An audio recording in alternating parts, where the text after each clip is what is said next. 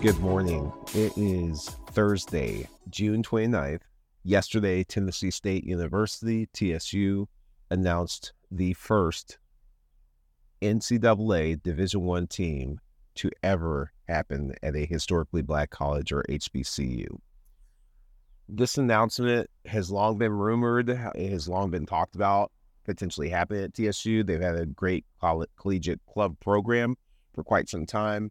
I wanted to spend some time today just talking about why this matters, especially in the day and age of lots of diversity, equity, and inclusion conversations.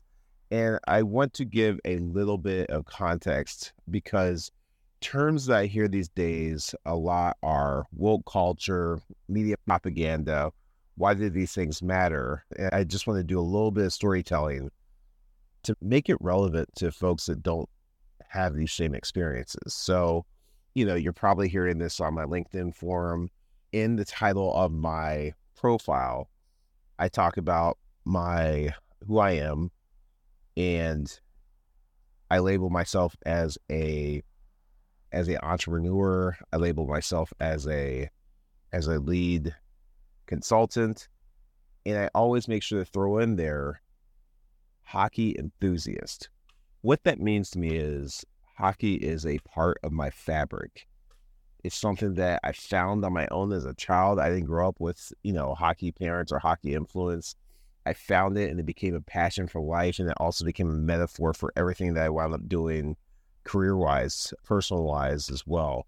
I was one of those kids that, you know, everything a coach ever told me, I took to heart as far as lessons learned in pursuit of becoming a better hockey player. But it became mantras for being a better person, hard work, developing a work ethic, achieving goals, making teams, getting cut from teams. So learning from the failures there and then digging deep to come back better the next year to try out again uh, to make those teams to stretch myself to limits further than anybody with my resume on the hockey side should have ever gotten to. I was able to play D2 collegiate club for the Ohio State University, only having played zero formal years of ice hockey. I played the recreational league locally here in Columbus, Ohio, which nobody that plays collegiate club hockey plays one year of rec hockey prior and goes there.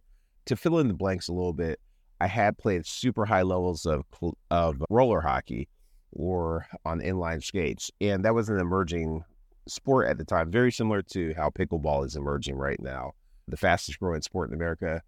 Back when I was a kid, roller hockey was that same way. It was the fastest growing sport in America and even worldwide. And I was right in the thick of it. There was low cost and barrier to entry. So I was literally playing hockey, roller hockey, my entire summers 24 7. That's all I ever did. And so, you know, in my formative years of high school, trying to figure out what I'm doing with the next phase of life, I really haven't picked out a career yet. And roller hockey became the focus because it was such a passion of mine that I was playing, you know, tournaments that were local, then regional, then national, and able to compete. And, and, quite frankly, I had a lot of naivety of being an adult, you know, being a teenager and thinking that because I can compete on these different stages that, you know, I was one of the best in the country. But anyway, collegiate roller hockey was also growing at that time. And so I literally made a decision on my choice for college based on who had the most developed roller hockey program because I was so passionate about it at the time. And I wasn't really solidified on a career path yet. And I wound up at the Ohio State University because I was familiar with the program. I actually dragged my parents all around the Midwest to different schools that had pro- collegiate club programs, but most of them were highly underdeveloped that I visited. And I was very serious about it as a 17, 18 year old kid and anyway, landed on Ohio State. The other part of the story that I want to tell, and this is the most important one, is growing up. Sorry, let me back up. We've all seen movies like The Blind Side with Sandra Bullock, Rudy, etc. And these are stories told of families that have strong ties to some collegiate university and or sports programs, right? And it's one of those storylines where the entire family, everybody in that family goes to these same universities. There's a strong, rich history and identity tied to those universities. And the sport is also tied to that rich history and a lot like almost like a religious relationship between the family, the university, and that sport. Growing up, I was no different. I grew up where my father is from Selma, Alabama. My father was born at Tuskegee University. Uh, my father was heavily influenced by the Tuskegee Airmen, wound up being a, a pilot in the Air Force Reserves himself, was deployed to Desert Storm. My father also attended Tuskegee University as a young man. Sidebar left school to go home to do sit ins and was arrested during the civil rights movement with Martin Luther King because Selma was a hotbed for the civil rights movement. It was basically the hub for all of it. But, you know, risked it all for the future generations. So shout out to him and everyone in Black America that's very much still alive today, most of them senior citizens now, but that fought that battle and risked it all for people like myself to be on forums like this and speak to you today. But coming back to the main point, Tuskegee University, almost everyone on my father's side of my family went to Tuskegee University. So growing up, I grew up, you know, wearing sweatsuits and paraphernalia and, and everything. Tuskegee University, I heard all the stories about, you know, the band, the football team, the campus, etc. Went on annual visits to the campus. In my mind, never once was there a question growing up where I was going to school one day for college. It was going to be Tuskegee University which is a historically black college university. My mother, same thing, went to Fisk University for the first part of her collegiate career. And same thing, raved about, you know, all the parties and all the fun she had on campus and the weight that we all carry, but we don't know that we do. Growing up in environments where we are the minority, and suddenly we're in an environment where we are the majority.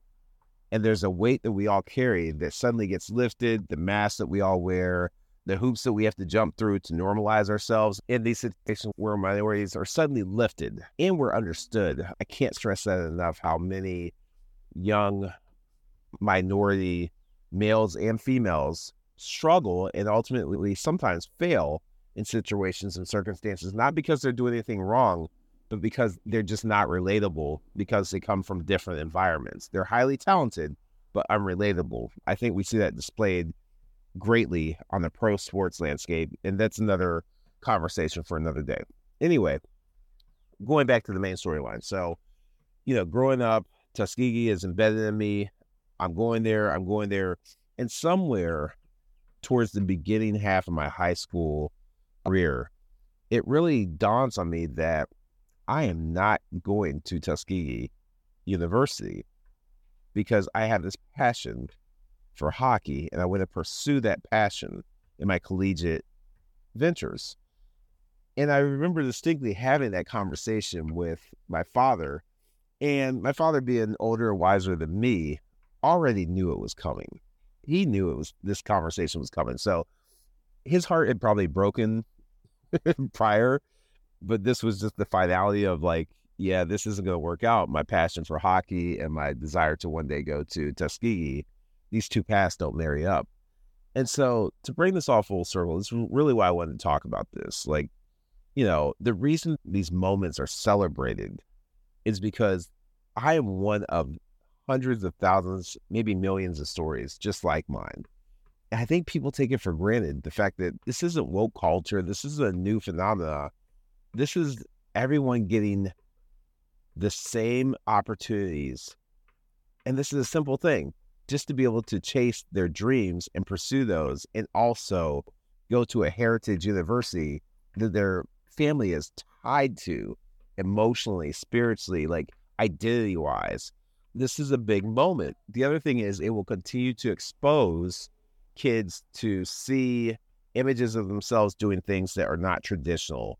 And that is so important. You know, minorities typically have the uh, first of all, minorities struggle to see themselves in collegiate scenarios because they don't have enough real life examples to draw from sometimes in networks, right? Coming from inner city situations, that's not the career path that the bulk of people take post high school. Most people get a job because they have needs. They don't have the luxury of taking loans They don't even know how to secure financial aid to be able to pursue for the next four to five years higher education so that they will be better prepared to provide to provide for their families in the long run of adulthood. And I just think like how many other children who are minorities will be able to see a whole team of minorities playing this great game called hockey and use that as a draw point of where they can see it. It's tangible. They see an opportunity. They also see an opportunity where they won't have to go to a predominantly white school or predominantly white team and fit in. There will be shared experiences and shared relatability day one, which also furthers their opportunity to potentially be successful in those situations as collegiate athletes. That will naturally lead to what we saw last night with the NHL draft. You will lead to more collegiate athletes of color and in the American market, which the NHL is infatuated with growing, uh, promoting through the ranks and being highlighted and just growing the game organically through the minority populace of America. So, you know, I really wanted to make it a point to tell this story, to share these thoughts, to get this in real time out there because I think it's so important. I think it's so important that people understand why it's passion, like why it matters, why it should be celebrated, how it's not media propaganda, it's not woke culture promoting the agenda. These are real lives impacted and real people that need to see these examples and need to have these opportunities as a potential path in their uh, pursuit of dreams. You know, when I break down America and I think about the founding fathers, which Americans love to reference, the word choice and the verbiage of the pursuit of happiness is important. And for me, this moment is noteworthy because it furthers that pursuit for the next generations to come. And, you know, I probably never would have been good enough to play D1 hockey, even if this opportunity existed. But man, I can't even fathom what it would have sparked in me to even have the opportunity and make that a target for myself as let's say a middle schooler because that's when I got exposed to hockey to say maybe I'm not going to Tuskegee. Maybe I'm going to TSU because they have a program. And that becoming a, a focal point for me to train around and to try to make that team. And I can't even imagine if, if Tuskegee had a team what my life would have been like. So historic moment. I'm super excited for this, and I wanted to share these thoughts for everyone to have a little peek or insight into why it matters and why it should be celebrated. So, thank you for listening. I'm going to try my darndest to make this a point to get more thoughts and content out there in this realm because I think these are important conversations. So, until the next time. Hey everyone, thanks for tuning in. Quick editor's note here. TSU has plans to become an NCAA Division One program. However, as of now, they are going to be a collegiate club ACHA program to start. So I wanted to make that footnote before this uh, recording began. Thanks. Appreciate all you listeners. Keep listening. Keep tuning in. Hartsey and I will continue to put out quality content as you all have shown that you want this.